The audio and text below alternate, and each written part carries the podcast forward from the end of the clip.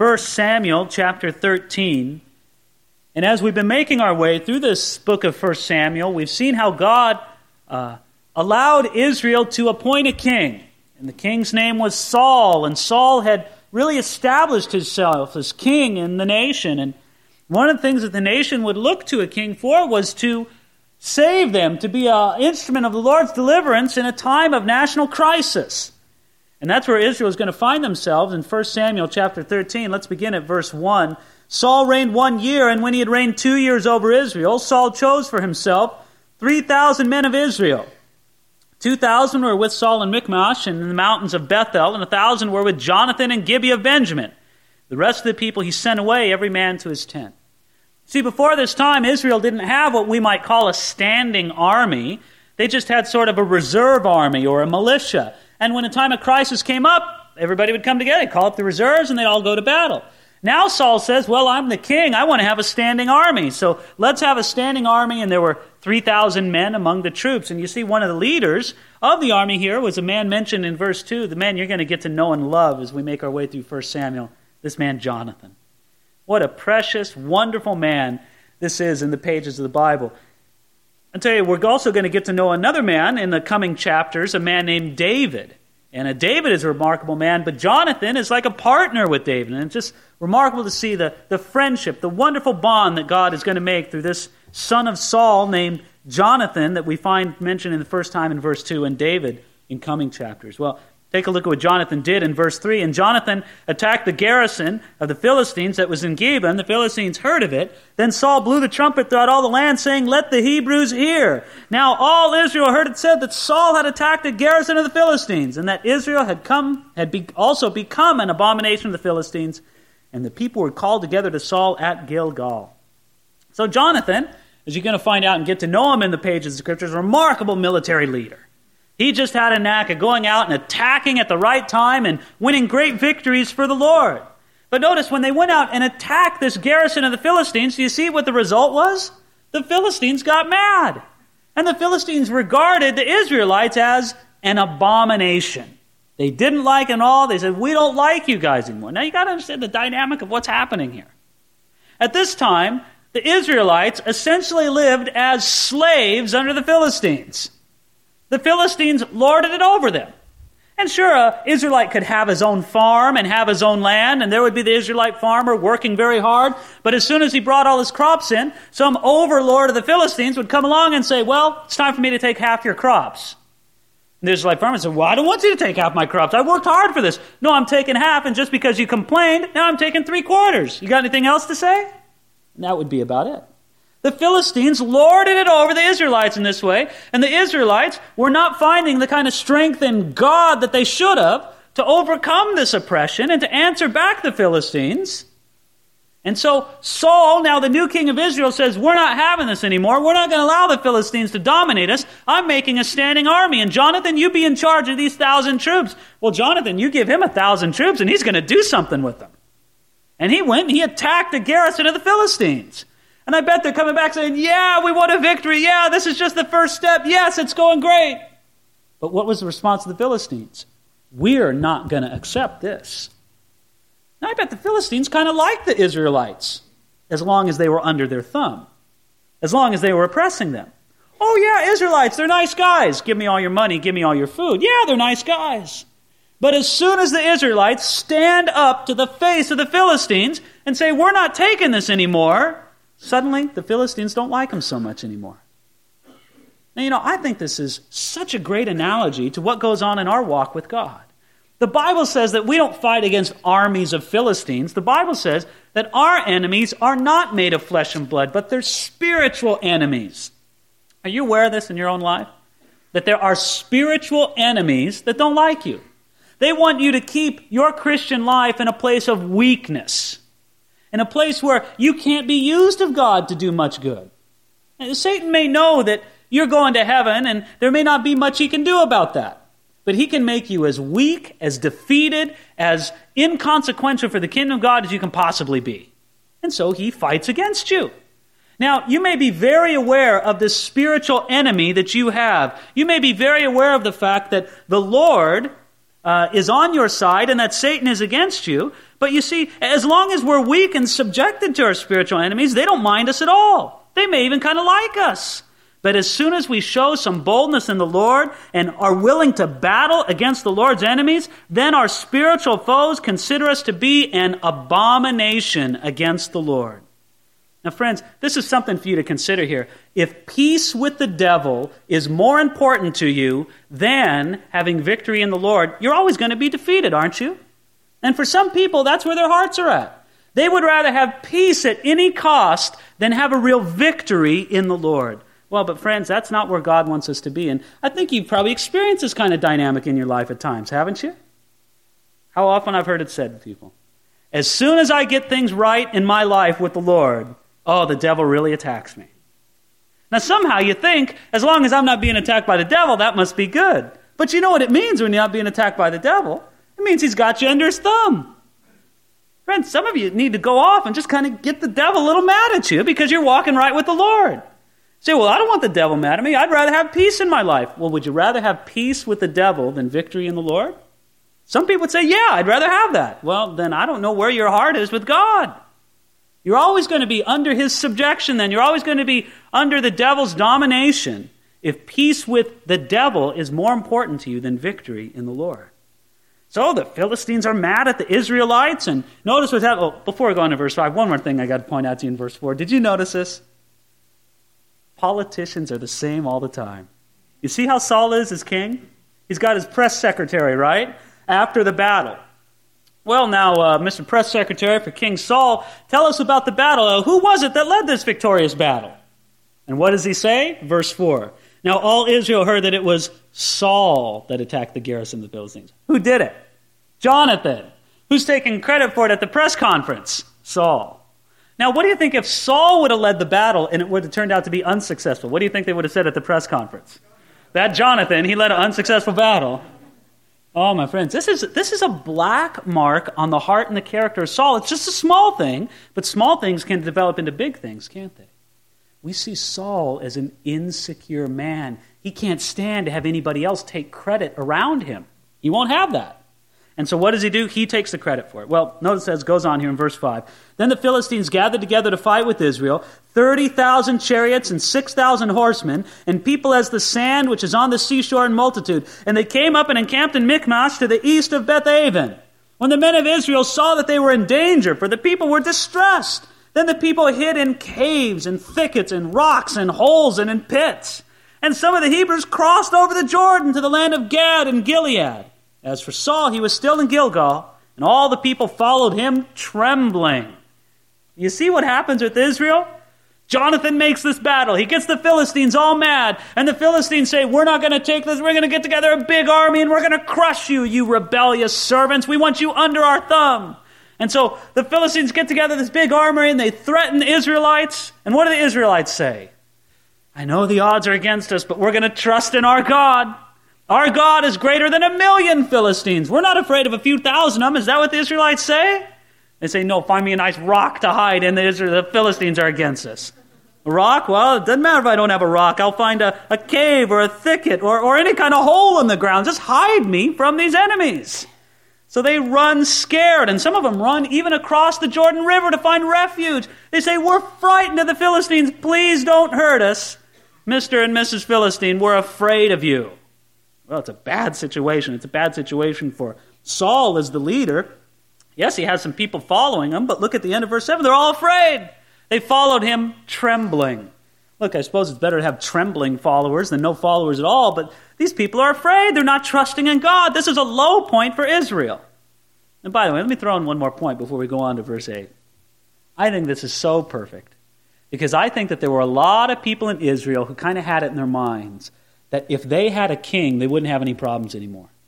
You know, that's what we really need. We need a king. Yeah, a king will solve our problems. Yeah, we need a king. Don't we need a king? Yeah, we got a king. Oh, great, great, great. And they found out, even when they had a king, that scary things came up and they had to trust God just the same.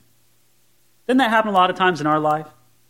Yeah, I, I know what the problem is in my life. Uh, I need a new job. Yeah, that's it. I need a new job. If I just get a new job, then everything will be fine. You get a new job and things are fine for a while, but then pretty soon, same old situation. No, I know what I need. I, I need a new this. I need a new that. I need a new this. You get something new, Makes a difference for a little bit, and then it's all back to normal. You know why? Because you're the same. You need to change. Israel needed to change. Didn't matter they had a king, they didn't have a king. Israel's heart wasn't trusting in God, and that's the trouble they were in. Anyway, going on here, verse 8, you see Saul, he's in the situation. He knows that he needs to lead the people of Israel in battle against the Philistines, and he knows that he needs to have God on his side. So this is how he's going to arrange it here in verse 8. Then he waited seven days, according to the time set by Samuel. But Samuel did not come to Gilgal, and all the people were scattered from him. So Saul said, Bring a burnt offering and peace offerings here to me. And he offered the burnt offering. Oh, you see what happens here? Here's, here's Saul in front of all the troops of Israel. And he says, okay, we're going to go to battle. We've got to do this. But before we go to battle, we've got to honor God. We've got to please Him. We've got to get God on our side. And so that takes a sacrifice. And so he sends a message to Samuel because Samuel, we got to have a sacrifice before we go into battle against the Philistines. And Samuel says, You're right, we got to have a sacrifice. You wait there until Gil, in Gilgal until I come, and then we'll have the sacrifice together. And so what does Saul do? Well, he waits. He waits a day, he waits two days, three days, four days. He's pacing back and forth. He's impatient. Why is Saul so impatient? Well, he may have just been an impatient man. I'm kind of an impatient man. I hate to wait in lines and red lights. And they're more annoying. driving down the street, red light after red light after red light. It's silly. Something silly like that can just really get me in the flesh. And I hate that about me. That's just, I just got you know, something big I can wait for, but little things like that really annoy me. And so Saul may have been an impatient man. That might have been why it was hard for him. But I bet there's another reason as well. You see, my friends, this difficulty with Saul was I bet he was thinking as a military commander, and I think Saul knew very well that a quick attack was the best military strategy. Do you understand what I mean by that? I mean, the Philistines had this whole huge army, and the more time you gave that huge army to get organized, the more dangerous they were. If you attack a bunch of disorganized troops, you're going to have a real element of surprise going for you. But if you let them get organized, you're in even bigger trouble. So Saul's thinking, we've got to attack fast, we've got to attack fast. So he's waiting day after day. Where's Samuel? Where's Samuel? Where's Samuel? Samuel doesn't show up. And so he says, I'll do the sacrifice myself. Now, friends, this, this was bad. This was very bad. Saul saw that the troops, if you notice at the end of verse 8, were beginning to scatter from him. They were losing confidence in him. They thought, well, your plan's not working out. I can just imagine the speech that Saul had before the troops at the beginning of the week. He stands before him, he gives the pep talk to him, he says, Men, we're going into battle against the Philistines. They've got more men, more chariots, more horses, and better swords, better spears than we have. The odds are really against us, men. But we have to trust God and make a quick attack before they get organized. Soon Samuel's going to come and lead us in a sacrifice before God. Then we're going to go out and whip the Philistines and all the troops. Yeah, you know, yeah, we'll get them. We just got to wait for Samuel. No Samuel on the first day. No Samuel the second day. Third, fourth, fifth. The days dragged on and on, and Samuel hadn't come. Some of the troops just said, you know what? Forget this. I'm going home. Saul was in a desperate place, so he said, I'll offer the burnt offering myself. Now, you and I look at a oh, big deal. Anybody can cut open an animal and pour out the blood on an altar and burn the animal before God. What, do you got to have a special membership club to do that? Well, yes, as a matter of fact, you do in the Bible. You have to be a priest, not a king, a priest. Friends, God always wanted a division between the kings and the priests. A priest wasn't a king, and a king wasn't a priest. And God said, No, I don't want kings to offer sacrifices as if they were priests. No. No, quite the contrary. God said only a priest may conduct the sacrifice, and Saul totally overstepped these bounds. He might have done it out of fear, he might have done it out of panic, but Samuel told him deliberately, I do not want you to do this. Sam, Saul did it anyway, and Saul did something that was directly prohibited by God. So, what do you do after that?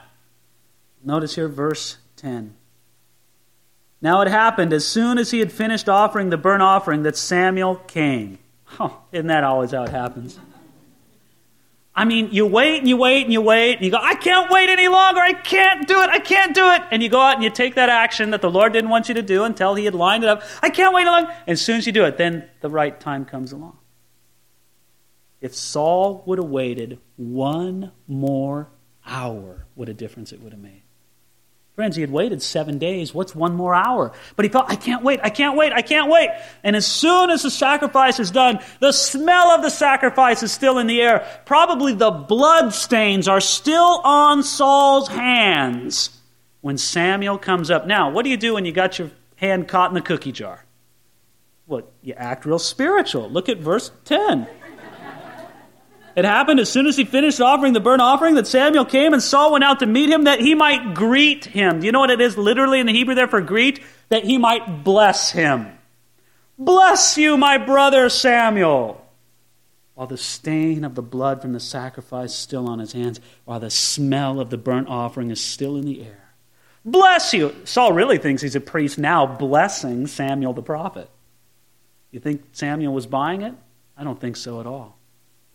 Just like if a little kid is caught with his hand in the cookie jar. And, you know, there he is, and mom comes in the kitchen. The kid says, Mom, let's pray right now. well, you think mom's going to buy that? Well, Samuel's not buying it either. Look at it, verse 11. And Samuel said, What have you done? Now, please understand, Samuel knew exactly what Saul had done. There's no question about that. He knew what he had done. Why does he ask it then? He's giving him an opportunity to confess and to repent.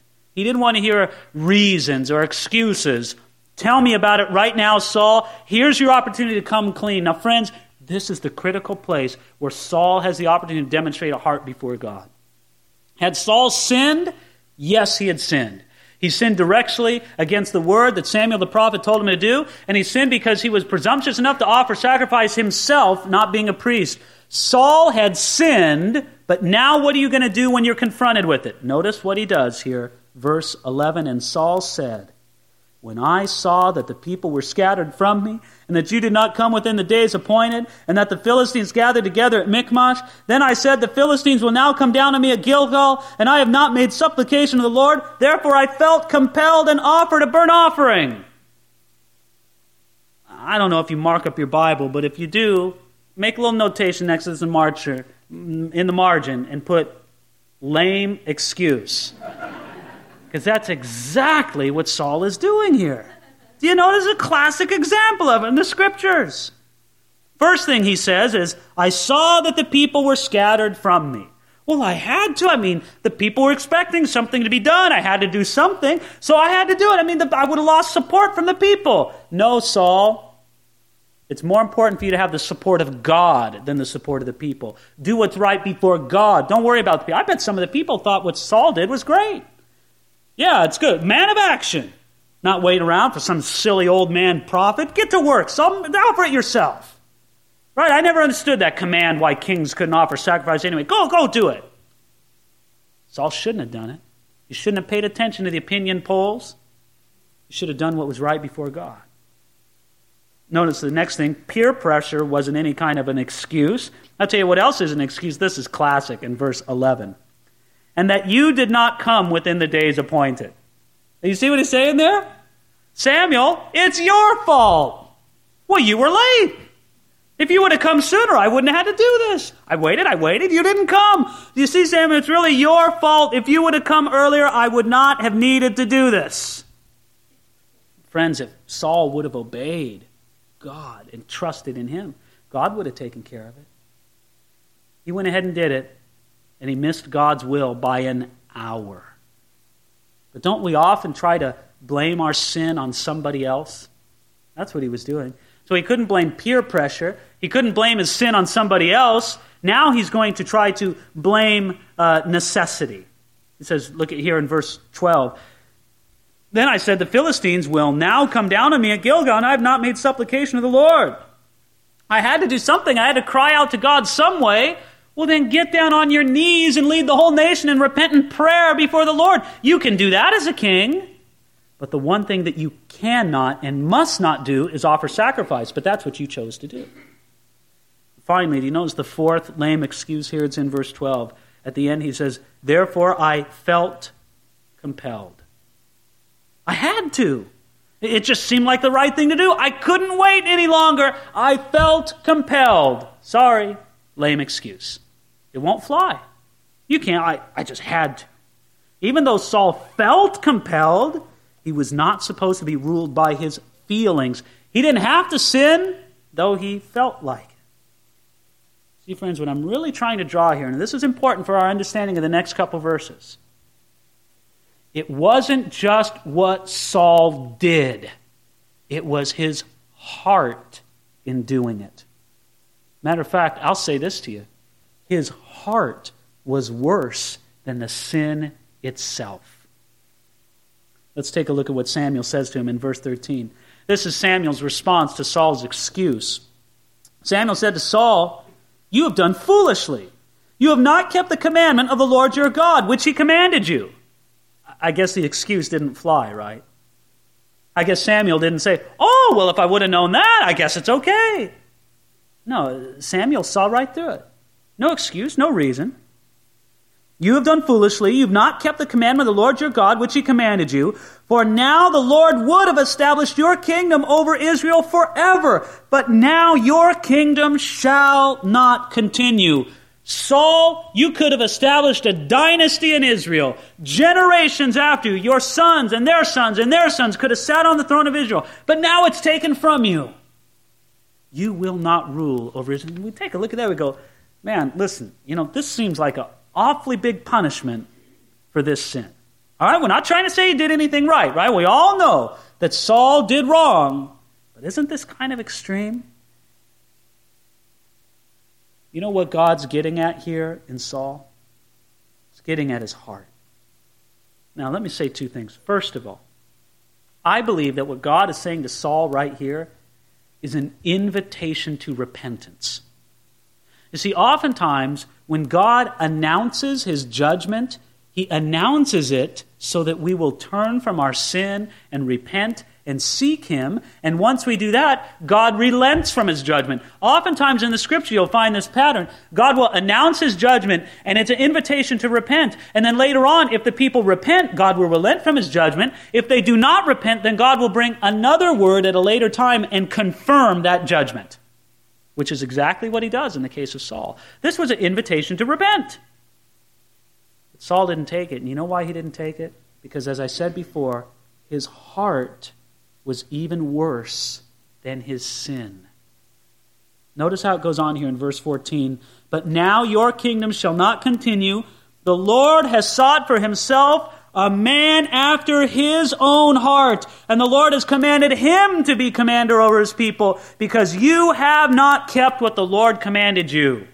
Saul, you're not a man after God's heart. God will find himself a man after his own heart. Friends, do you see that this is what the issue is all about? It's about the heart. And let me say this that the issue really wasn't even about sin, it was about the heart. If I can illustrate this to you, understand who it was that God used to replace Saul. Who was the man after God's own heart that he raised up after Saul? It was David. Well, think about the life of David. There's some sin there, right? I mean, before David became king, he lived virtually as a traitor against Israel. He had a season of really significant backsliding. He struggled with a lot of different things before he became king. After David became king, he was guilty of, of adultery and murder. So, what are we going to say? That, that Saul was more sinful from David? I don't know. You put it in the balance. I mean, they're both sinners. Friends, the issue here isn't so much Saul sinned and David didn't. That's not the case. It's where their hearts were at.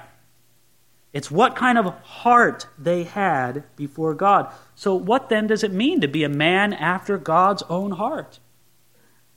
Friends, let me say first of all that a man after God's heart honors the Lord. Saul was more concerned with his will than with God's will. David was a man after God's own heart in the way that he knew that God's will was most important. Might I say this? Even when David didn't do God's will, he still knew it was most important. All sin is a disregard of God. But David sinned more out of weakness, and Saul sinned more out of a disregard for God. Secondly, let me say that a man after God's own heart enthrones God as king. You see, for Saul, who was the king? Saul. For Saul, Saul was king. But for David, the Lord God was king. Both David and Saul would have thought that sacrifice was important before battle. You ask you, well, you're going to go into battle. Is it important to sacrifice? David would have said yes. Saul would have said yes. But why would Saul have thought it was important to sacrifice? Saul would say, well, of course we better sacrifice. We want to win the battle, don't we? David would have said, we want to honor God, don't we? You see the difference? Oh, you can do the same thing, but with a different heart. Let me put it to you this way I would say that Saul served God because he thought God would help him achieve his goals. David, in his life, God himself was the goal. A man after God's own heart has a soft, repentant heart you see, when Saul was confronted with his sin, Saul just offered excuses. But when David was confronted with his sin, he simply said, I have sinned against the Lord. A man after God's heart also loves other people. You know, from this point on in the book of 1 Samuel, you're going to see Saul becoming increasingly bitter, increasingly paranoid, increasingly vicious and hate filled towards other people. That's Saul's heart. But David, he has a soft, tender heart towards others. Even when David was down and out, he still loved and served those who were even more down and out than himself. See, my friends, here it is put before us right now. God wants your heart, and He wants your heart to be after His heart. Now, does it mean that sin isn't important and God doesn't care about your obedience? No, God cares a great deal about your obedience and my obedience. He certainly does. But I'm telling you this morning that your heart is of first importance to God. And let me explain to you what that means. It means that if you are a person after God's own heart, the obedience will follow. It will. The obedience will be there, it'll follow naturally. But did you know that there is a manner in which you can outwardly obey God and not give Him your what if you had a child who came up to you and said, Mom, Dad, I have an announcement for you. I'm going to perfectly obey you the rest of my life. I've decided on this and I'm going to do it. Many of his parents said, Yes, thank you, Lord. I've been praying for this day. And said, But I got something else to say. I'll perfectly obey you, but I will never love you. I'll do everything you say, but you'll never have my heart. I will never love you. Now, how many of us parents would say, You know what? I'd rather deal with the discipline from time to time and have a child that loves me than a child who would do everything I say but never gives me their heart. Friends, do you see by that analogy that what God wants from us first is our heart? He wants us to be men and women after His own heart. And if we give Him our heart, the obedience will follow. It'll follow. But we should begin with the heart. See what it says in verse 14? The Lord has sought for himself a man after his own heart. God was looking for this kind of man. And I believe that God is still looking for men and women after his own heart. That's easy for us to say, I don't know. I don't think God should look here if he's looking for a man after his own heart. I mean, that sounds kind of super spiritual. There's probably a few, you know, exalted saints around who can be people after his own heart. I'm just a regular Christian. Friends, a regular Christian should be a man or a woman after God's own heart.